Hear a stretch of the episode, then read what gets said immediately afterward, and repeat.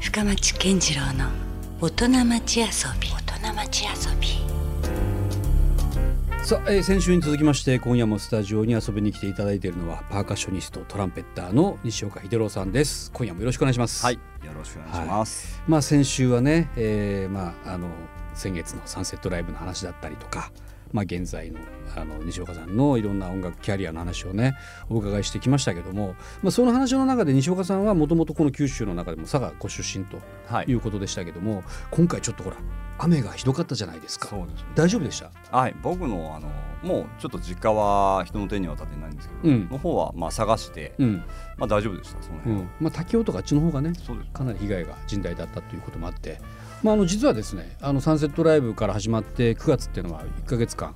福岡ミュージックマンスといってうん1か月間も音楽の祭典というのがずっと毎週末のように続いてたんで中洲ジャズがあったそり、うですね。最終的にミュージックシティ天神があったりそこで全部ね一応リレー募金みたいなああ、そういうこともねやらせていただいてたの本当にはありがたいです。いやいやまあでもほらやっぱなんかこう音楽の力って今まではまあなんかそのじゃあ誰がドーンってメガヒットを出したとかそういうまあ音楽産業自体の華々しい時代がずっと続いてたけどもまあなんかもうちょっとこう音楽の役割っていうのがいろいろあるんじゃないかと。ねまあ、そこで何かこうももちろんこう平和みたいなところにね役が役立ったりとかあるいは健康にも音楽が非常にこう有効だったりといやか本当ですよ教育っていうのもありますよね。でなんか街づくりみたいなのもあるからだからなんかい意外とこう音楽っていうのが今どんどんどんどんこう、まあ、多様化しているように役割もなんかね同じように多様化していってる感じがあって、まあ、それでなんかまたね、まあ、街も盛り上がっていったら楽しいししかもそれが音楽っていうねうんみんながこう喜べる共通項として活用されるんだったらいいなみたいなねあー最高ですね。ねそんな思いでやってはいるんですけど素晴らねしうい。ん。まあでもあのその中の多分お一人だと思いますよ。西岡さんもなんかそうやってなんかだ誰かが必ずどっかで元気をもらったりとか、そうですねそういうとこにまあ知らないとこでも一人歩きとか音楽ってするじゃないですか。はい音源が一回生み落とされるとね。でそういうところも多分きっとあるんじゃなかろうかと思ってます。さあ今夜はですね。はいあのーまあいわゆるこう B 面といいますか、はい遊びだったり遊び心。はい。これがちょっとテーマにはなるんですよ。まあ、でも大体こう、まあ、西岡さんのなんか僕なりにこう先週の話から聞いてるともちろんそんな A 面 B 面で切り替えてるような人でもないだろそううですかよら、ね延長線上で全部がねはい。つながってるんだろうなと思いますけどもそもそもさっきちょっと佐賀の話もさせてもらったんですけどもどんなちびっ子っていうか子供時代だったんですか子供時代は僕は完璧にあの多動症でした。本 はいもう落ち着きがない。当はい。もうなんかじ本当にじっとしてられなくて、うん保育園の卒園式の時にもう。うんもうじっとしてらんなくて並ばなきゃいけないのに、うん一番仲良かったやつのとこ行って、うんわーとか喋ってたら、うんもうやっぱ最後まで怒られて、うんもう母親がすっごい真っ赤な顔してうつむいてたのをすごい覚えてます、いやこれね俺も一緒なんですよ。ああやっぱり幼稚園の集合写真とかいたらみんなこう正面向いてる俺だけなんか横とか後ろ向いてるんですよ、ね、あれ 何なんあでれしょうなんすかねねやっぱそういう人が大人になるとこうなるんですこうよなねるんでしょう ねもうもうもう全然一言じゃなかったもん、はい今話聞いてた俺やとか思いながら今思うと完全に多動症です、 いやほんとねそんな言葉がなかったからそうそうちょっと意識しできなかっただけで、うん、お寺の保育園だったんでお墓とかあるじゃないですか、でもう昼ご飯も忘れてずーっとその辺もうなんかわーってやってるんですようんで帰ってきたらみんな飯とか食ってて、わどうしようみたいな、もう何となく覚え てますうんいやでもなんかだからだからパーカッションとかトランペットやってるんですよあ、そうなんでしょうねね、だからそれはもうなんかあの何ある特別なことがあったんじゃなく て自然のまあまあそうなったみたいなそうですよそんな感じなんでしょうね多分ね俺は絶対プロになるんだって思ったこと一回もないですから そうですか本当にはいもうなんか自然に生きてたらこうなりましたなるほどあねあでも一番説得力があるようなそんな感じですけどねそうですよね、うんまあ夢とかはありますよこういうふうに演奏したいこうなりたいなとかはありますけど、うんうんうんなんかそういうのが原動力というよりは、なんかやっぱ自分の心の赴くままにうんうん皆さんのおかげであの生かさせてもらってるんですけどまあということはですよその音楽をやる上での何かこう自分の中のこうなんていうんだろうこうあそ遊び心っていうんですかっていうのはなんかどういうところですかね、なんだろうなうんでもやっぱりこう自分の心が、うん一番満たされてワクワクすることがやりたいじゃないですか、うんうん人間たるもの。うんと思うと、んもうそれがやっぱもう音楽だなっていううんうん遊び心っていうとちょっとかっなんかねうかんっこいいですけど、うんまあ、そんなん表現する遊び心ってわけでもないんですけど、まあ、もうたからだどもうれやだっけぱ盛り込めるかですもんねそうそれをもう自分がついフォーカスしてしまうものが、うんやっぱ音楽だなって感じです。うんうんだから本当はだからあまりこう予定調和なものじゃないんですよね音楽ってきっといや本当そうです。もうそんな不調和というかだんだんだんだん、あれだんあれこれどこのどうなっていくんやろうみたいなぐらいな流れが一番本当はワクワクドキドキするしますね。瞬間なのかもしれないですよね。うんなるほどねでもなんかあれでしょあのもちろんミュージシャンとしていろんな、まあ、サポートをやったりとかそういうことももちろん多々あったと思いますけどもなんかあのまたそこからちょっと一線を越えているような活動もされてませんなんかちょっと資料見てたらちょっと海外でああそうですおね。うこのパカショというねパカショですね。イベントがアメリカはテキサス州のダラスではい開催されたというはい。そういう情報もこちらに入ってきてますけども、これは何事なんですか。えっ、とですねうん、今年の4月くらいに、うん、僕あの妻が奥さんが、あの書道家光樹っていうあの、ベはいベニにはい主語主玉の主ではい光樹っていうあの書家名で書家書道家さんなんですよはいまあ、水墨画もやるんですが、うん、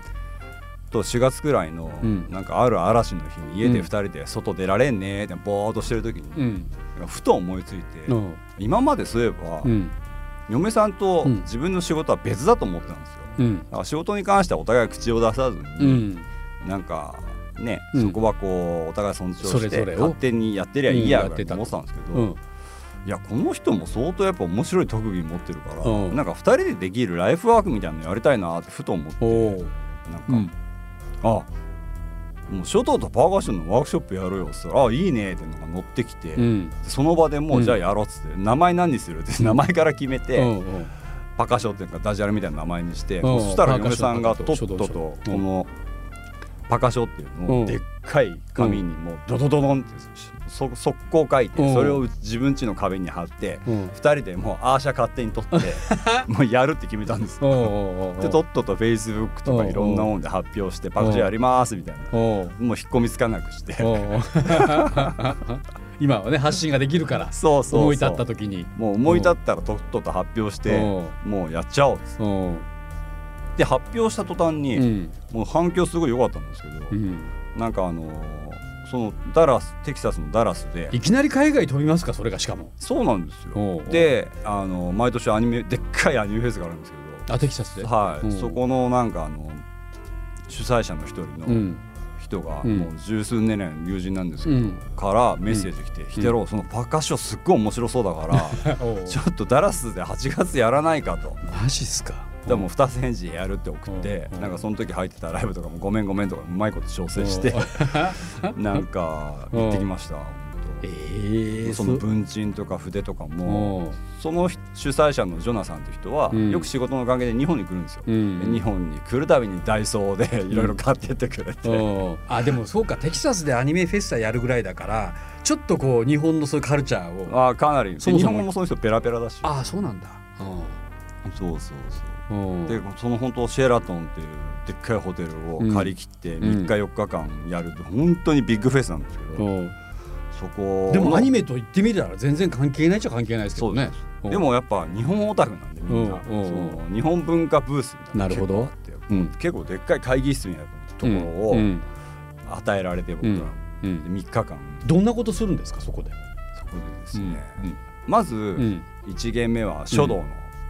講義と実践ちゃんとワークショップみたいなのがやりましたやありっまてし書た道、はいワークショップそうか書道自体をまずアメリカ人とかだったらそんなに触れる機会がそうですねなかったりするでしょうからね。でうん漢字って何ひらがなって何みたいなのを解説しうなんがらうんで筆はこう持つんだよこんな感じで墨するんだよと、うんうんで漢字の成り立ちって面白いじゃないですか、なんか象形文字から来てるよとか、うんうんでこれとこれ合わせるとこうなるよみたいなのを言いつうつ、んでもみんなもうねコスプレしてる皆さんもいらっしゃいますけど、うんその中にはもう書きたくてこううずうずしてるからアニメーじゃあもうとっとと書こうかっつターだからねっうんうんうんうんてで好きな言葉何とうかんじゃあそれをちょっと書いてみようとうどんんどんそういうのになってもうその間僕完全にアシスタントなんですけどうんうんそうそう紙配ってまだパーカッションスの出番はないですはよいそこに全然ないですもううん下僕のように働いてまし たけどはいろいろこうスタッッフのように動いて動き回ってフうんちょっとあんた書き順ってあんのはいこここうワンツースリーとかうん僕も教えなきゃいうけないんんですけどうんうんへなんか面白かったですよえで散々やって、うんうんえな主に参加している人たちは子供たちなんですかいえいえあの子供はうん、一人二人で、うんもう結構いい年したあ大人たちなんですねなんか、本当は白人のおじいちゃんおばあちゃんとかもいて、うん、うん面白かったですへえなるほどでそれが結構1時間ぐらいあるわけですか、いやもっとですよもう全部で3時間なんか1時間半ずつぐらいうん時間があって、うんほんと書道の方が盛り上がってたからやっぱりまあ1時要間は半ぐ楽らしいわけでしょうねきっとねそんな筆を持つことも初めてだろうし、そうそうそうな墨汁とか墨とかをねうでなんか書くこともないだろうから、うんんアニメで見たあれだみたいあなのもあってなるほどうんどっか間違ってるんですけうんどすごいいい字書いてました よ全然いいですよねやっぱねそうそうんへなんでかわかんないけど最初って書いてとかなんかうんうんなんかよくわ僕らにしたらよくわかえんなないんかあるんでしょうねその人の隣にね出会いが多分あったんでしょうねビギニングみたいなうんうんうんへそうでそれ持ってうんイエーイみたいななんかみんな写真撮ってましたけえどなんかすっごい楽しそうでしたうんまあそれは1ゲームとしてはそれがあって一ゲーで2ゲーム目はどうなるんですか、 2軒目はじゃあもうパーカッションコーナーっつっうてん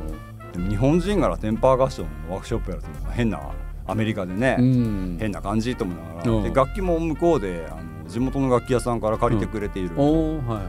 まあ、若干足りないぐらいだったからこうなんか何巡か回したんあですそれもちょっとワークショップスタイルなんですねじゃあそうそうみんなが参加していくようなもうダーッと並べて、うんうん輪になって、うんもう興味あるとこ楽器の前に座ってって言っうんて座ってもらっいて、やそれは何そのボンゴだったりコそうンガだボンったガりボンゴコンガティンバレスティンバレスカマリーウベルカホン、うんジャンベ、うんうんあとシェーカーカウベルとかもう小物類もいる、ありとあらゆるパーカッションがそうですねうんうん借り入れたやつは大体もう並べて、うんうんでまずなんかその楽器がどっから来たかみたいなうんそう、うん大体だってアフリカから来てあ今度はその西岡さんがそのそ先う生になって先生になる、うんうんでアメリカに来て、うんコンガはこんな風に洗練されたが、うん本当このアメリカのおかげでコンガって誕生したんだよとか、おーなんかそんなこと言いながら、うんそうそううん近代化万歳みたいな、 うんなんかまあ通訳の人もいたんで、うんなんか全然問題なくそういう話して、うんで実際こんな音がするよ、こうんん、ここで叩くとこうなるよとかうんうん説明しながら、うんもうみんなでやるんですけど、うんまあ、ここはラテンパーカッションだけど、うん日本のリズムもやってみるっつって337拍子やったり、おーあの盆踊りみたいなティンテうんィンティンティキティンティンみたいなのやったり、うんうんうんあとあの流しってあるじゃないですか、うん歌舞伎でガンガンガンガンガンガンガンガンガンみたいなうんうんうんああいうのやったり、んあとじゃあ楽器置いて「よーパン」とかおーちょっとジャパニーズなそうこそうともやりながらすいごい、日本のやつって間が大事なんだよとか、うん適当なこと言いながら、いやいやいやいやできるのかなと思ったら意外とみんなできてましたう。んうんうんでみんなで結構あのやってるとやっぱりこうグルーブしてくるじゃないですか、うんリズムがどんどん乗ってきたら、確かにね僕のあの通訳やってくれてた黒人のうんお姉ちゃんがうんすごい踊りたそうだったんでうんう「んヘイダンサーカモン!」っつったらうんなんか入ってきて土壌すくいやってまし たからね。土壌すくいはいデンデンデンディキディンディンっていうリズムやってる時に土壌すくいやってくれましたそれは相当なんかシュールなみんなギラギラ笑いながらやっうんうんてうんなんかえらい面白かったですうんよそれを3日間やりましたへえなるほどねでその書道とのセッションもあるんですかパーカッションあやりましたやりましたなんかソロパフォーマンスの時間もいただいたんで、うんそのうちの嫁さん浩二さんが、うんあの水墨画をうん延々描く時間の時に、僕はそのちょっと下ぐらいにパーカッションをわーっと組んで、うんその絵も見ながら、うんうんなんかこ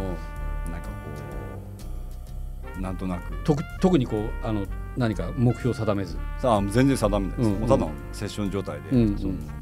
向こうの感じを勝手にこっちがその R パーカッションの情景描写情景描写するうんうんでもそこも結局ワークショップのテイストもあって、うんただ見てるだけだとつまんねえだろうなと思って、うんうんかみんなもちょっと参加してくるようなそうそうそう、うんもしなんかうん自分もうんやりたいと思ったら本当に来てねって言ったら、うん日本人でそういう時絶対に遠慮してこないんです確けど、かにちょっとねめっちゃ来るん ですよやりたいやりたいやりたいみたいな。うんなんかそれがとっても素敵でしたみんなやる気満々でいいね誰も人の目気にしないで来るから、うんやりやすいやりやすいうんで書道も書きたいとうんうんだからその妻が書いてる間も、うんちゃんと3人ぐらいは書けるようにセットして、うんうんそういうのもやってうんめちゃめちゃ楽しそうなイベントじゃないですかもうすっごい楽しかったですよ、うんへえなるほどねはい、だからちょっと帰ってきてから若干ダラスロスになってました2人そうか楽しかったねかなりそれは発散するだろうし吸収もするだろうからね面白いそれそれ日本でもやらないんですかそういうのあやりますやりますあいやもう予定決まってるんですかえーっとあ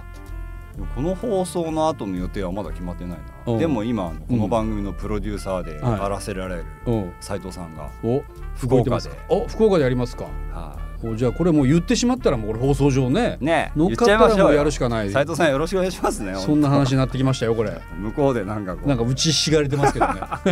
真っ黒に日焼けされた ねえも斉藤さんがういやもうやるしかないですねやるしかないですねうんなるほどぜひやりましょう ねああもう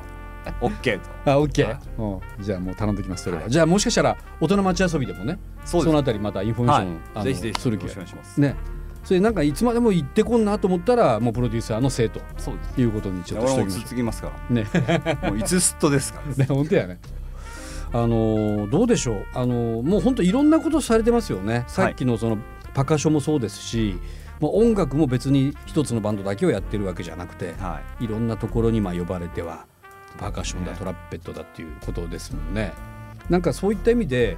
えーどうなんでしょう、まあ、読めないかなこれからなんてのはそうですねどうなっていくんでししょうねこれからの西岡秀郎は。ょうどうなるんでしょうねうん、なんかどういう方向に行きたいなとかおぼろげながらのこのビジョンってなんかあるんですか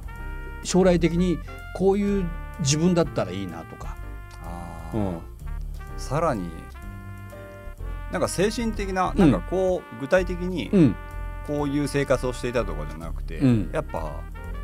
精神心理的うんに精神的にはいやっぱり今よりさらにリラックスしてあーのんびりしてうんなんか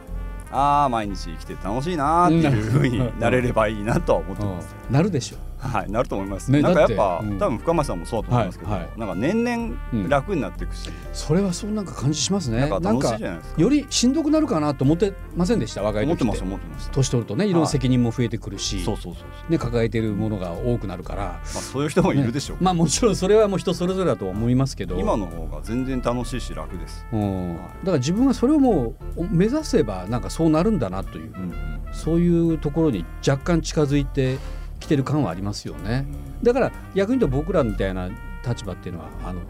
そういうこうなんかいわゆる例えば仕事でも終わりがなかなかないですよね。うんないです。定年とかがないから多分ずっとなんかそれがあの太かったり細かったりはするかもしれないけど基本的なところでは何も 変わらないんじゃないかなそとうですねいうところはありますよね。あとまあなんか最近っていうかこれからも気をつけたいのは、うんうんなるべくこうあまりなんかこう比較とかしないで、うんあの人はこうだからああーはいなんかもう切りないですね。そうそう、うんもう自分は自分で、うんなんか自分がうん満たされていれば、うん OK っていうのはもう常々思ってます、うんそれはお金あったら嬉しいなとか思いますけど、うんなんか比較したところで、うん、なんか全ての元凶って比較じゃないですか。でも意外とじゃあよく見えてたものがさ実際に本当にじゃあそうなったそう時そうにいいかと思えばそうじゃなかったりねそうそうみたいするかなら本当に、うん、もう本当我が道を行くのが一番は正解といえばもう正解なんでしょうね。い、なんか常にそうありたいなと思ってます。うん、そうですね。どうなんですかね。あの割とこうとどまりたい人ですか。場所とかで言ういや全然と。じゃあ今はあれでしょ。基本で東京そうですね。にいるけども、じゃあもしかしたらわかんないですよね。わかんないですわかんないです。なんか日本じゃないかもしれないし、はもうい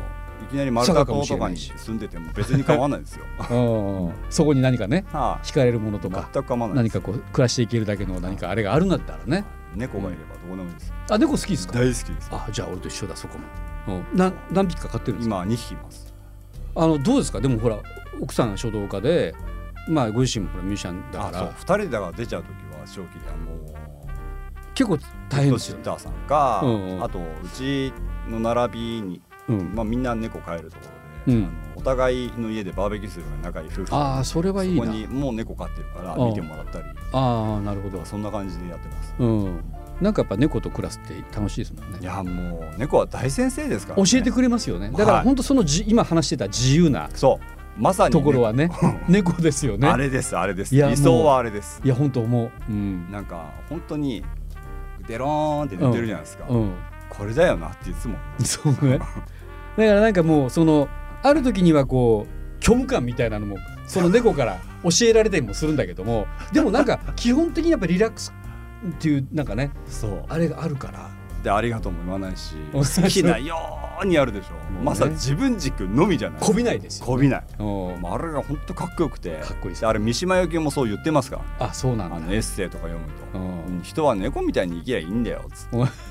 ですよね三島先生とも読んでましたけど、うんうんまあ、作家とかそういうクリエイターたちもやっぱりね猫との相性の方がなんかいい人が多いような印象はありますね。犬も好きなんですけどやっぱなんか猫の方がなんか好きですね、うん波長が合うお互いなんか勝手に自分がじゃれ合いたい時にじゃれそうそうそうじゃれ合えばいいみたいなねそういうところもあるし、ね、たまんないですよねねあそうかそういう共通項も見えてきたなさあでもねなんかせっかくなんでちょっと福岡でさっきのあのパカショーの話もですけど なんかいろいろまたちょっと遊びたいですねそうですねまあ、この番組は大人町遊びというね、はいなんか大人だけど、まあ、まさに西岡さんみたいにねあのいわゆるこう枠にはまらずもう自分のスタイルをこう突き詰めていくような人たちがねどんどん僕もこの町も増えたらいいなと思ってたりもしてるので、なんかまたこうちょっと触発しに帰ってきてくださいあよ面白いんですよ、ねなんか1か月ぐらい前にベニー・ヴィンセントで1回来たんですけどあ本当ですか。あのコルテコってバンドうんをあもちろん知ってますよ。あの洋平君あがブッキング一緒コルテコと対バンで呼んでくれて本当あいつ全然そんな教えてくれなかったですよ。お洋平。洋平頼むよ頼むよ本当に本当またあの年明けぐあらいいつにでやもサろうンセッよト入ってたでしょ。あそうですスカップ会いましたでね会いました。でさ年明けぐらいにまたやろうよって言ってたんでうんその時もぜひ遊びに来てくださいいやもちろんも皆ちさろもん来てる機会はあるわけですもんね。そうですそうですうんじゃあそれをちゃんともうちょっとね公にしていきましょうよ。そうですねね。はうんいやいやなんかいいですね。こう楽しかったですいね。楽しかったです本当ありがとうござい ましたいやいやもう本当ねサンセットでもまた4回目ということもねはい発覚したし、またちょっとあの中野綾とセントラルあたりもそうねですねちょっとそれもありやなと思ったしまあなんか手を変え品を変えいろいろできそうですね。できできそうですねね、ううんん、ぜひぜひじゃあまた引き続き、はいこれを機によろしくお願いします。はいえーもういろんなだから活動もありすぎてちょっと先週から、まあ、その断片しか紹介できてない感じもすこちょっとあるんですけども今日ちょっと振り返る今日のちょっと振り返ると、えーマノアリーバはいこれがちょっとまあ7インチをちょっと先行で今リリースされている、えーラテンサルサプロジェクトの一曲ということですよね。これはまた今後何か活発化していく可能性はあるんですかマノアリーバそうですね、まあルードソウルの池田健一君が、うん今自分のアルバムでちょっと忙しいんですけど、うんまあ、それが落ち着いたらちゃんとあのフルアルバム「まあ、のアリバ名義」で出したいと思ってるんで、うん、それをやりたいですね、あじゃあこれももしかしたら近い将来はいアルバムなんかがリリースされる可能性があるということと他にも何かありますはい、あと今年セカンドアルバムになるんですけど「うんあのセリムスライブ・エレメンツ」っていうあおのここに来てもまた全く新しい名前 があのマイルス・エレクトリック・バンドってあったじゃないですかおうマイルス・デイビスの、はいあれがうんもし今も続いてたらんどんな音楽やってたかなみたいなバンドなんですけどあのジ興ャ味ズ深い評論家の小川隆夫さんがはいはい発起人で、うんギタリストにも参加してるんですけうど、んであの長崎出身うのん福岡でもきっとすごくおなじみの平戸祐介君、まさかの平戸祐介君、はいはいがもうバンドリーダーでおう組んだでうん僕たちとかを集めてくれてうん組んであのもういろんなところでメンツかぶってるんですけど、やっぱサックス元春君がいああて元春君もテナサックスは栗原武史がいて、はいでドラムはクロマニオンのシゲで、うんうんうんギターもう一人のギタークロマニオンのあのあの剛君が弾あいててみんな結構つながってるわけですね、はいベーシストはもうピーちゃんっていう、うんやっぱ素晴らしいっうんていうコアなメンバーで、うんでファーストアルバムもセカンドアルバムも、うんあのライブ版なんですよあそうなんだもうライブレコーディングして、はいはいあやってるんですけど、うんそのセカンドアルバムが今年あのボイスっていうはいマイルスの言葉の中にあるんですうけど、んうん大切なのはボイスなんだよトうんーンとか音楽には、うっんていうところから取った「ボイスというタイトルのうんセカンドアルバムも一応出しましたんで、あもう出てるんですかこれはいはもう出ました、おうおうははい、これどういうとこで買えるんですか今例えばマノアリーバーとかセリムスライブエレメンツっていマノアリーバは、うんえーっと HMV の、うんえーっとオンラインで買えますあなるほどはい HMV セリムスライブエレメントは多分どこでもうん聴けるし買えると思うアマゾンとかでも買える、はいあそうなんですねじゃあもしぜひこれはもうコアな結構濃厚なジャズファンだったら、うんあの面白いんじゃないかなと思いますうもんうセッションしかないで すもうだってライブしかやってないわけですもんね、レコ強力にセッションですこーディングれはなるほどねそのあたりがじゃあちょっとここ最近のそうですね石岡秀郎さんといえばみたいはいな活動ではあるわけですよねわ、かりましたじゃあぜひですねまたこれを機にまたいろいろまたちょっといろいろねあのーあったらこっちに帰ってきたりはいライもちろブんですでねまた聞かせてもらったり、まあ、こういう音源も出てますからはいぜひまた引き続きよろしくお願いします。はいよろしくお願いします、ということで、え2週にわたってゲストでお迎えしました、えーパーカッショニストトランペッターの西岡秀郎さんでしたどうもありがとうございました。ありがとうございました Love FM Podcast. ラブ f m のホームページではポッドキャストを配信中スマートフォンやオーディオプレイヤーを使えばいつでもどこでもラブ f m が楽しめますラブ FM.co.jp にアクセスしてくださいね Love FM Podcast.